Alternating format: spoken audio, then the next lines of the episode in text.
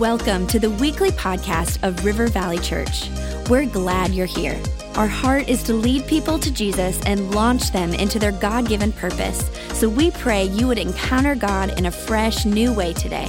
To learn more about our church, visit rivervalley.org. Now, let's tune in to this week's message.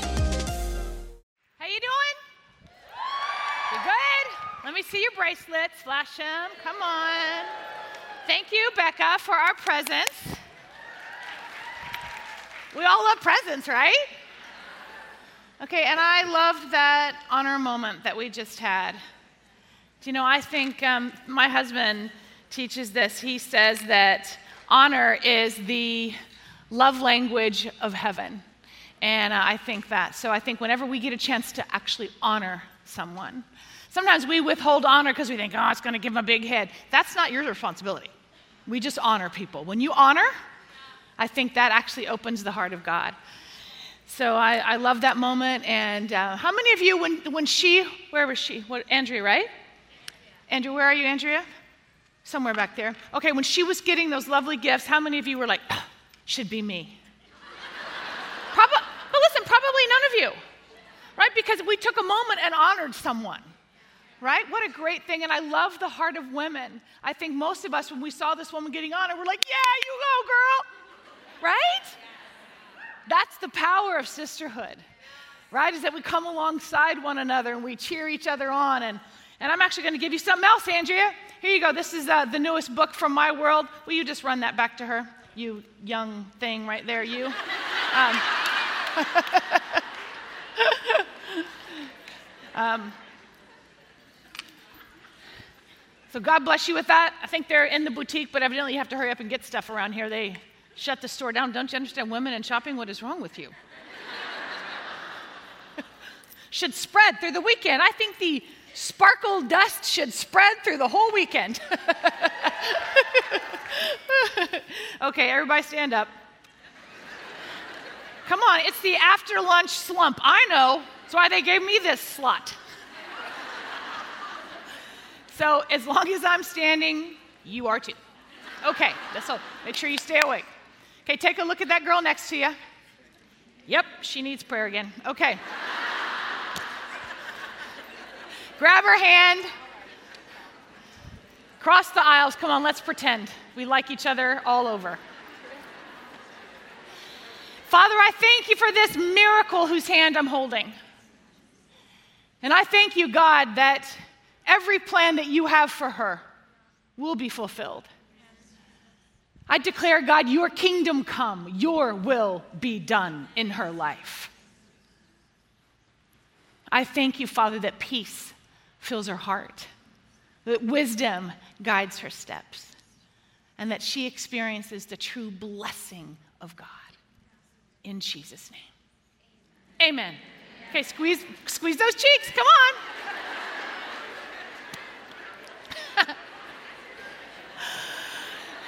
somebody, somebody told me yesterday that, whoa, you had us squeezing cheeks, and we, we don't do that here. Oh, look, I'm from LA. That's how we do it. So, you know that Minnesota inhibited thing, we're not going to be that today. All right? So, in our church, in our culture, we don't just sit there quietly. So, if I say something that you like, I want to hear, you go, girl. You know, amen. For all the church people, amen. That's right. Yup. Let me hear you. Give me a little bit of that right now. Way to go. all right, anybody like movies? Way to be responsive. Good job. Yeah, I like I like movies too, but most of the time I will ask the person who's seen the movie that I want to see, does the ending make sense? right? I don't mind all of the ups and downs and emotional journeys and twists and turns of a plot as long as the ending makes sense, right? Endings matter. Did anybody ever see that TV series Lost? Right? Such an interesting show, right? This cast of great characters, crazy adventures. There was this weird group of people called the Others, and then mysterious smokes, smoke, you know, random polar bears hidden buildings, secret code, and the worst last episode ever. Ever. I wanted to throw something at my television. Well, I heard from someone who actually worked on that show that the reason the ending was what it was was because they never expected the show to last that long. they didn't have a plan. Well, unlike the writers of Lost, when God starts something, he has the end in mind. And it might be different than you can imagine, but I promise you it will ultimately be better. And because I like to know the ending, I'm going to share one with you.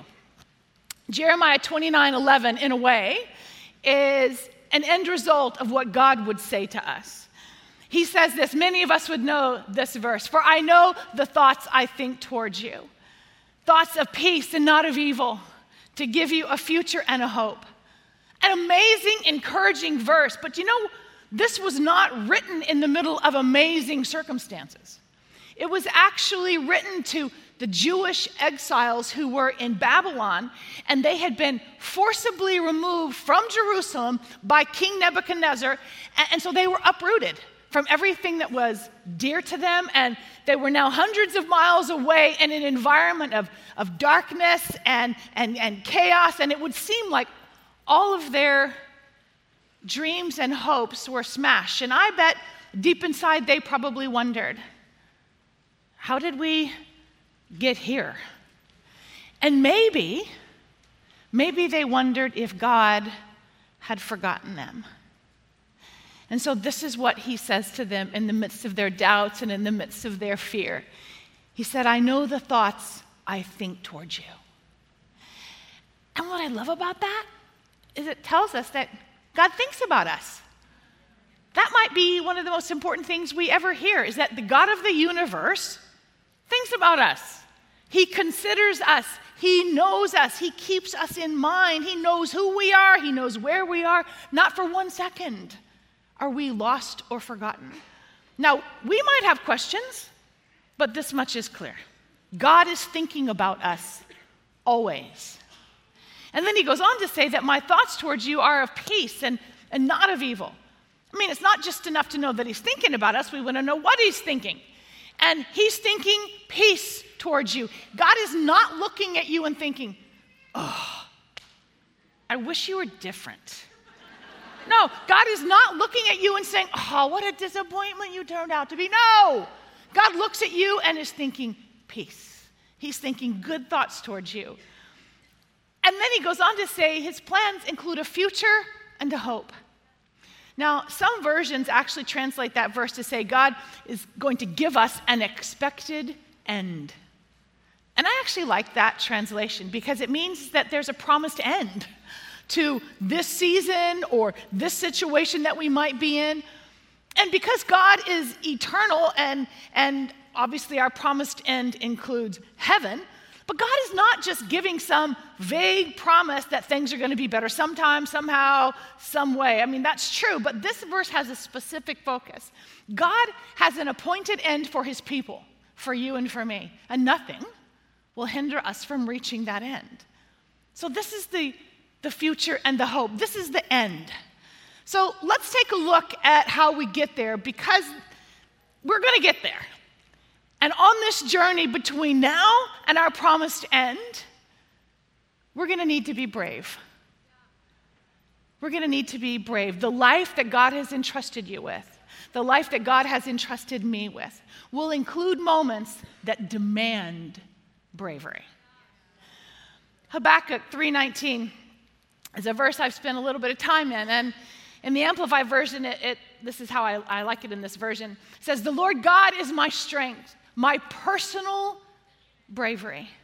It's not just bravery in general, he's my personal bravery. He's my invincible army. says he'll make my feet like hinds feet and will make me to walk, not stand still in terror, but to walk and make spiritual progress upon my high places of trouble, suffering, and responsibility. See, I believe that I've been sent to the planet at this time in history to fulfill a purpose that is not my own, it is His. My life is not my own. And if you said yes to Jesus, your life is not your own, it is His. And He is my personal bravery, He is my invincible army. And because He's both of those, then He's going to cause me to walk, not stand still in terror at whatever situation might be in front of me, but to walk, which means I can't allow myself to get overwhelmed with whatever obstacle might be on the journey in front of me. And I'm very aware, I am very aware that that is so much easier said than done. Yeah, amen, sister. I preach that. Because listen, on your journey to your promised end, perhaps you are taking care of aging parents. Bravery is needed. Or, like Andrea, you have special needs children. Bravery is needed. And then some of us in this room, we're facing a battery of medical tests. Bravery is needed. Some of us have lost a job. Some of us can't find a job. Some of us have had our heart broken. Some of us have lost a loved one. Some of us just don't know the next step to take. But whatever the challenge, whatever the situation, He is our personal bravery. And when He actually is our strength and our bravery, then He will make us walk, not stand still afraid, not freak out, but walk. And not only to walk, but it says He'll cause us to make progress. In the very area where the enemy wants to take us out, that's the very area we will make progress in. I love that. And so, if that's you right now, just breathe. He is your personal bravery. And I love that it says He'll cause us to make progress in the area of trouble and suffering and responsibility. I love that it uses that word responsibility. That is so not a glamorous word, right? Nobody is designing t shirts that say, get your responsible on. You know, I'm responsibility queen. Nobody is doing that. But somehow, just the fact that that word is used is reassuring to me. Because some of us get up day after day and we go to the same job and we do the same thing. And some of us daily take care of children and we wonder if we're ever going to have an adult conversation. And some of us go to school day in and day out and we're wondering where it's going to lead. And then some of us wake up and look at that same man that we have for the last 22 years. And, and then some of us go to our connect group one more week and, and, and Maybe some of you are learning to pay bills for the first time and you're wondering if being an adult is actually worth it. you know, all of these seemingly not grand moments that demand responsibility. As we live out our mission, as we walk on the path and are walking daily in the places where consistency and reliability and dependability is demanded of us, God meets us there too. He's not only our personal bravery so that we can go through the hard, big, tough challenges, He is our personal bravery in the day in and day out moments where responsibility is demanded. He is your personal bravery, whatever we face. You know, when God says to us in Joshua 1 9, Haven't I commanded you? Strength, courage. Don't be timid. Don't get discouraged. God, your God, is with you every step you take. I love that it starts with, Haven't I commanded you? He's not actually asking. And the thing with God is, He's not going to ask you to do something you can't do. He's not asking you to be seven feet four. He's saying, just be brave, have strength. And it's brave, it's brave for a reason. Brave is more than a feeling, it is more than the word on the t shirt, it is a conviction.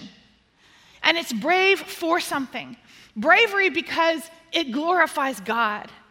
Now, on a large scale, we obviously are to be brave to stand up to the global injustices that we become aware of, whether it's human trafficking or just the millions of war refugees. The, the, planet has never seen a crisis like it's currently seeing, and, and disease that's almost on every continent. So there, we have to be brave in the midst of global injustices. And then there's just everyday bravery. And honestly, this is what I think God is talking about everyday bravery. Sometimes we think bravery is only needed in the extreme sports, but really, God is commanding us to have everyday bravery. Brave to stick it out through a rough patch in a marriage or a rough season at work. Brave as you choose to not be addicted anymore. Brave as you choose to complete the recovery process. Brave as you keep your mouth shut rather than attacking back. Anybody else have a hard time with that one, or is it just me? Sometimes for me, the bravest thing I can do is, hmm, hmm, hmm. Anybody, my friend in the room? I know some of you, probably the more introverted ones, you have to learn to be brave to speak up when speaking up is needed. But for the extroverts in the room, we have to learn to shutteth uppeth.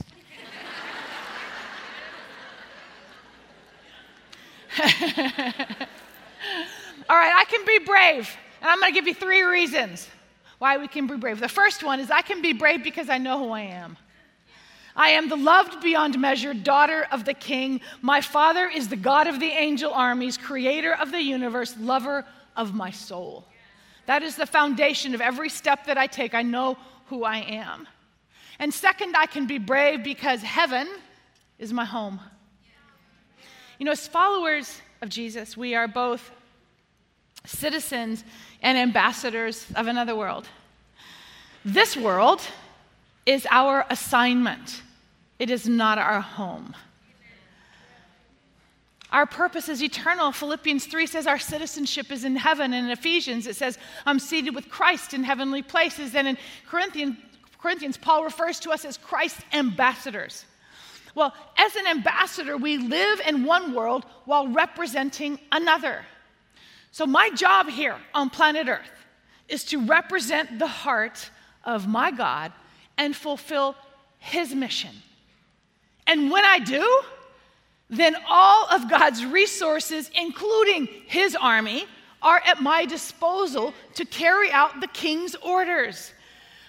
I'm not brave because of my name. I'm brave because I am here with the full support of heaven's armies. Heaven is home.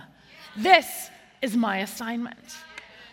And third, I can be brave because I know that God causes all things to work together for good.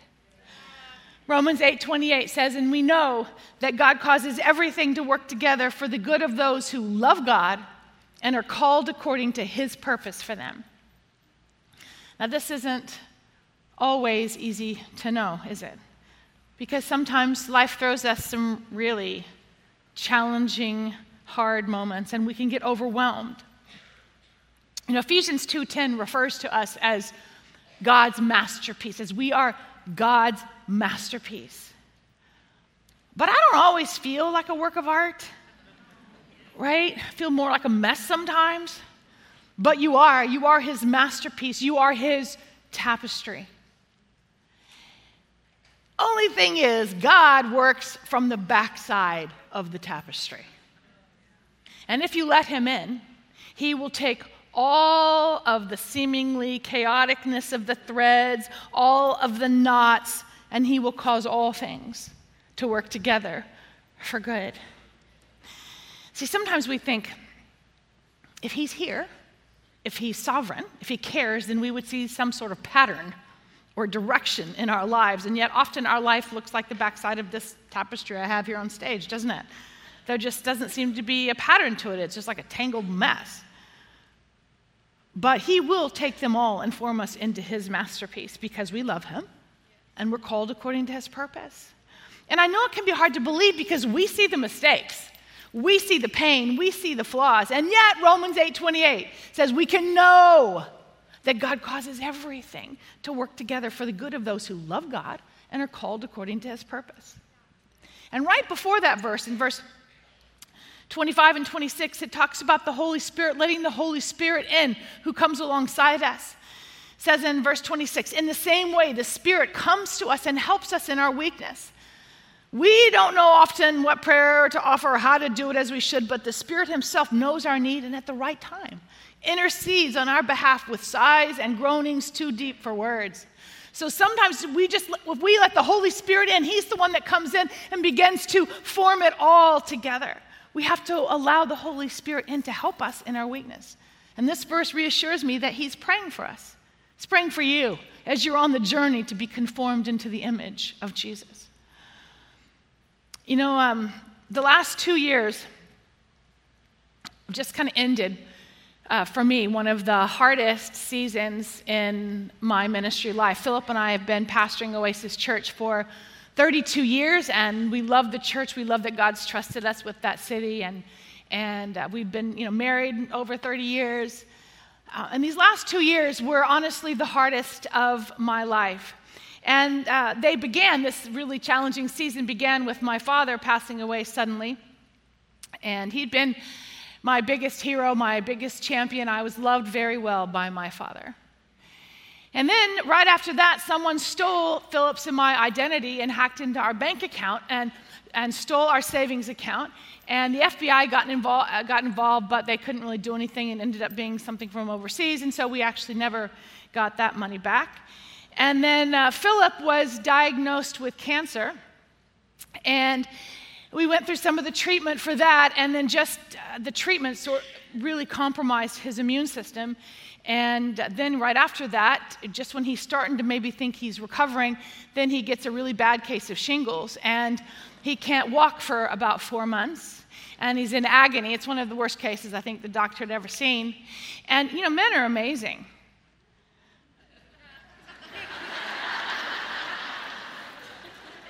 but when they're sick, it affects everything. And uh, it's hard. Those of you who are caretakers, you know that it's hard sometimes walking through that. And, and then I had to actually help my daughter through an absolutely heartbreaking situation. And then, in the midst of this, so the, the things that we're processing, in the midst of this, when I'm perhaps at my weakest and certainly, certainly not at my best, what I needed was for people to undergird and to help. And the very people that I would have counted on to help do that were the ones that ultimately betrayed me and stabbed me in the back. So it felt like punch after punch after punch after punch, and now I'm getting knives in my back. And you know what? In all of these dark thread moments the last few years, all of them where I just, it just felt like there was so much coming against me, I had to make the decision to not surrender my joy. And you know, joy is not a feeling, joy is not happy, joy is a decision. Joy is the steel rod that runs straight up your back and holds you upright. And I had to do what I taught you last night. I had to determine to be grateful. And can I just say, sometimes I would come down to our kitchen, and Philip had gotten this jar, and he put it in our kitchen, and he said, This is going to be our gratitude jar. I'm like, What does that mean? Does that mean I get to throw it against the wall? He's like, No. He said, We're going to take a piece of paper and we're going to write one day, we're going to write one time a day something that we can be grateful for and put it in that jar. And so here I am in the midst of this uh, horrible season, and it's feeling just so bad. And sometimes I go to our kitchen and there would be that jar. And I'd have to take a pen and I'd have to go, sunshine. I mean, it's LA, there's always going to be sunshine. I didn't have to dig deep for that one. And then I would just go, coffee. I mean, sometimes they were just little things, but that's the decisions I had to make in order to break something in me. Listen, we may not like the color of the thread that we're currently in the middle of. Maybe you're in the middle of this one and the you know dark knotted season, and maybe the, the dark color of that thread is the thread that came when your spouse left you, or when you lost a job, or just a season of waiting and not seeing an answer. And of course you're hurt and you're angry, but if you let God, He will make all things work together for good. You might ask, how? I don't know. I don't know. I don't know how he put the stars in the sky. I don't know how he makes my heart beat. I don't know how a seed becomes a tree. I don't know how a man's mind works. I don't know. but I do know that all things work together for good to those who love him, who are surrendered to him. All things can be used in the masterpiece. It is a mystery of his grace. And I can be brave because I know that. Now, if we're not careful, that verse can almost become a little cliche. And it can be misused. It can become this religious happy pill. You know, someone who's hurting or in the middle of a hard season, we come up to them and we would say, you know, all things work together for good. It's like, right? and, you know, our attempt might fail. Why? Because they're just words. They don't provide the real relief. We have to move beyond the words to the knowing. You have to know. And let's just say this for the record tragedy is not good. It's not good when a child dies, a marriage ends, when cancer hits, when you lose a job or have a financial crisis. These things aren't good. And I don't want to do anyone a disservice or nullify very real pain. Those are just the moments when bravery is needed. See, in my view of the tapestry, all I can see is the little piece of it that I'm in the middle of because my view is constrained by time. But God's view is eternal. Mine is very temporal, God's is eternal. You know, when Philip and I started the church, you know, over 32 years ago, oh, it was so hard. It was hard. We were in the heart of Los Angeles. Everybody else was running for the suburbs, but we just felt a conviction about the city of Los Angeles. And it was so hard. And, you know, financially, we just, it's challenging and it's a very secular city. And how do we do this? And, and I remember in the very beginning, Philip had three jobs and I was working. We had all to try to make this work. And, and one of Philip's jobs was driving a limousine, which, can I just say, today, he needs Siri, a navigation system, and me to get him where he's going. So I honestly have no idea how he drove any of those people and how they ended up where they were supposed to be. I have no idea. One of the many jobs, and I just didn't understand why it was taking so hard. I'm just like, God, this is terrible. Why is it we're working for you for Pete's sake? Right? But now, with an eternal perspective, I look back and I'm amazed at what God has built. Right? The thousands of people that have made decisions for Jesus, the influence we have in a city that desperately needs to see Jesus. And, and I just shudder to think of what we, I almost gave up because I wasn't willing to let God work all things together for good. Do you know if the Holly and Philip who started the church immediately moved to being pastors of a megachurch, oof, would have been a bad situation. God worked all things together for good. So by the time we're trusted with the platform, we have the character and the ability to sustain it. Not perfect, but God worked all things together for good. Do you know, 10 years ago, I was diagnosed with breast cancer. Horrible. So I'm in the middle of this horrible situation, horrible. I hated this. I hated the treatment. I hated the whole thing. But now I look back with an eternal perspective and the thousands of women I've been able to help as they navigate that journey. God caused all things to work together for good. Now, let me just clarify God did not give me cancer, He doesn't have cancer to give. Right? Jesus paid the price so that I could be healed. God is the forgiver of my sins and the healer of my body.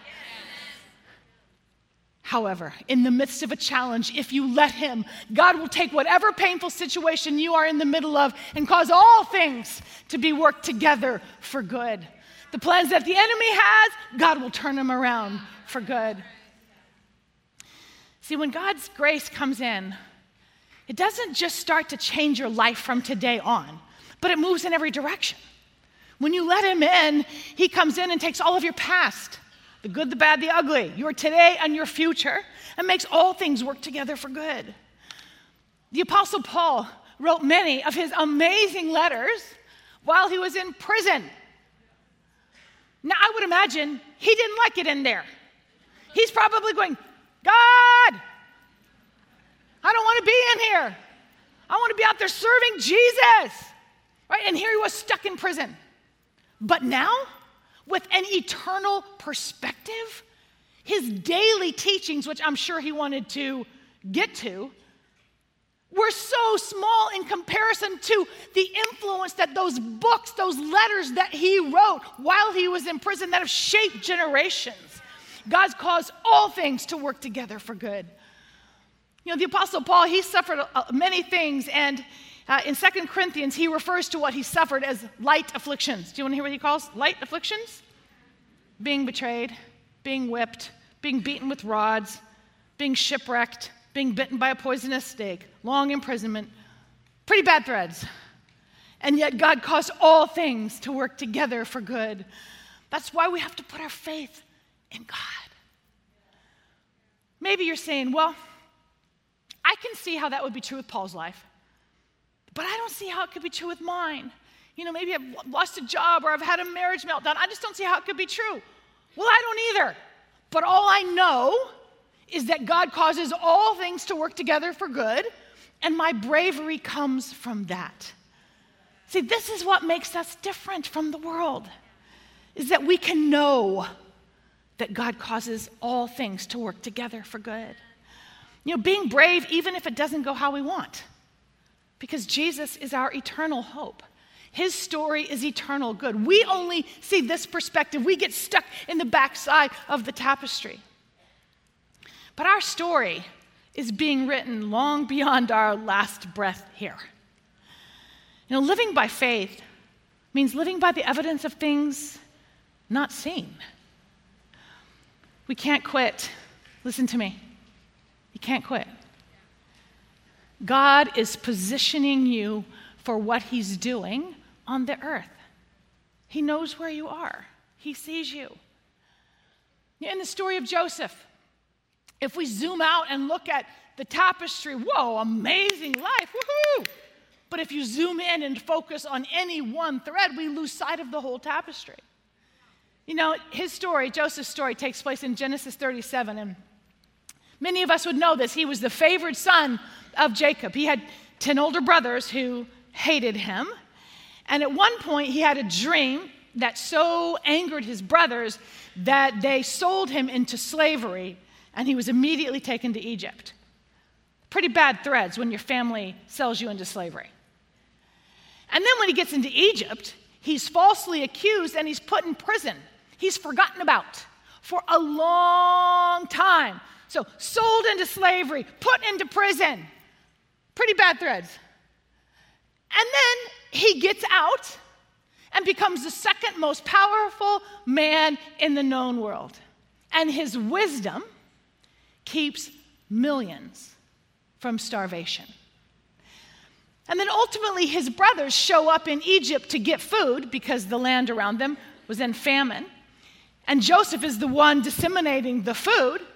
And when they get there, they don't even recognize Joseph because, as far as they were concerned, he was dead a long time ago. And when Joseph does reveal himself to his brothers, he could have had them killed. And instead, he says, Don't worry about what you did.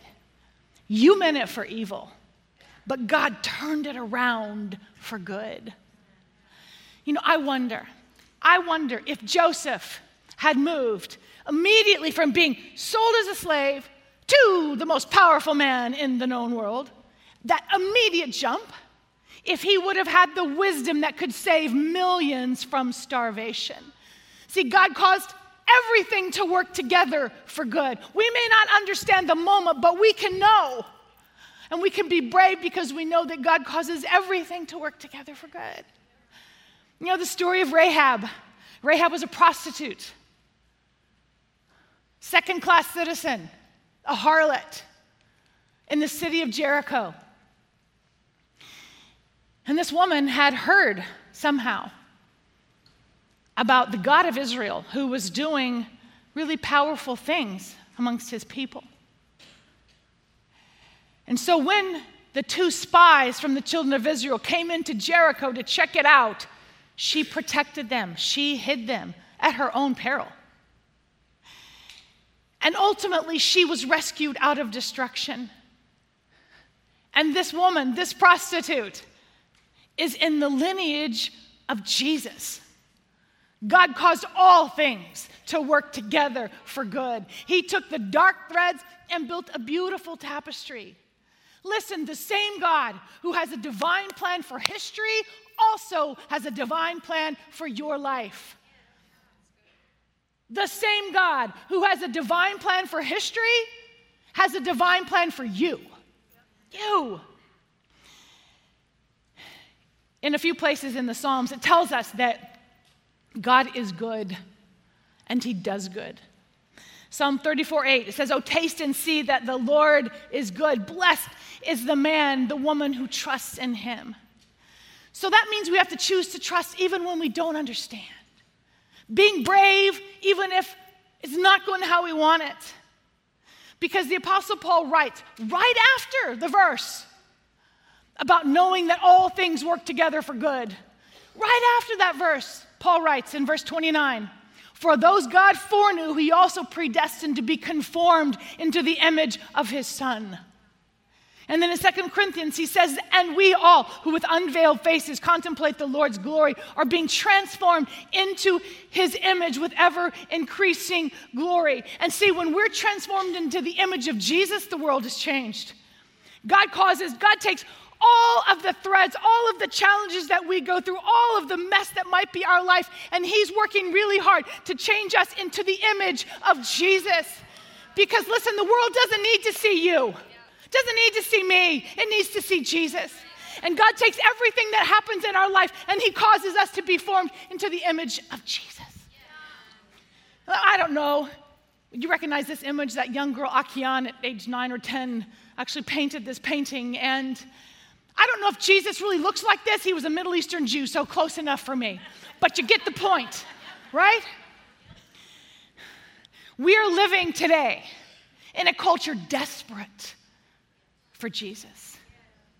There are so many injustices on the planet. In the Old Testament, in the book of Judges, it was written during a time when the children of Israel kept vacillating in their worship of God. It was a, a very dark, chaotic, confusing time, just like today.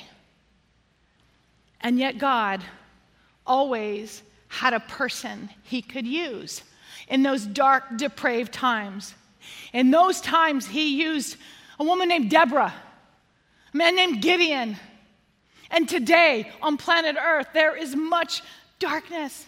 And God always has a people that he can use. Are you willing to be his people? Are you willing to let him take all of the threads of your life? The ones that are confusing to you, the ones that you don't understand, are you willing to let Him take all of the threads of your life and form you into the image of Jesus so that you can go to your homes and your communities and your school and your cities and be the solution? Are you willing to be that girl? The girl who rises in the midst of the adversity, the one who is letting God take all of the things and use them for His glory. Listen, I know what it is to be in the middle of painful, hurtful situations. I know that. And in those moments, we all have a chance, we all have the opportunity to sit down, to quit. But see, I'm not living my life for my comfort. I'm living my life so that at the end of it, I meet my Savior and He says, Well done, Holly. You ran the race that I assigned you to run in. Yeah, there were obstacles. Yeah, there was challenge, but you let me take all of the threads and form you into the image of Jesus so the people in your neighborhood could see him. Because, see, my name can't raise the dead, my name can't heal bodies, my name can't bring peace, but his can. So you can be brave knowing who you are, knowing that heaven is your home, and knowing that God will take all things and work them together for your good and for his good. In Jesus' name. In Jesus' name. Amen. Amen.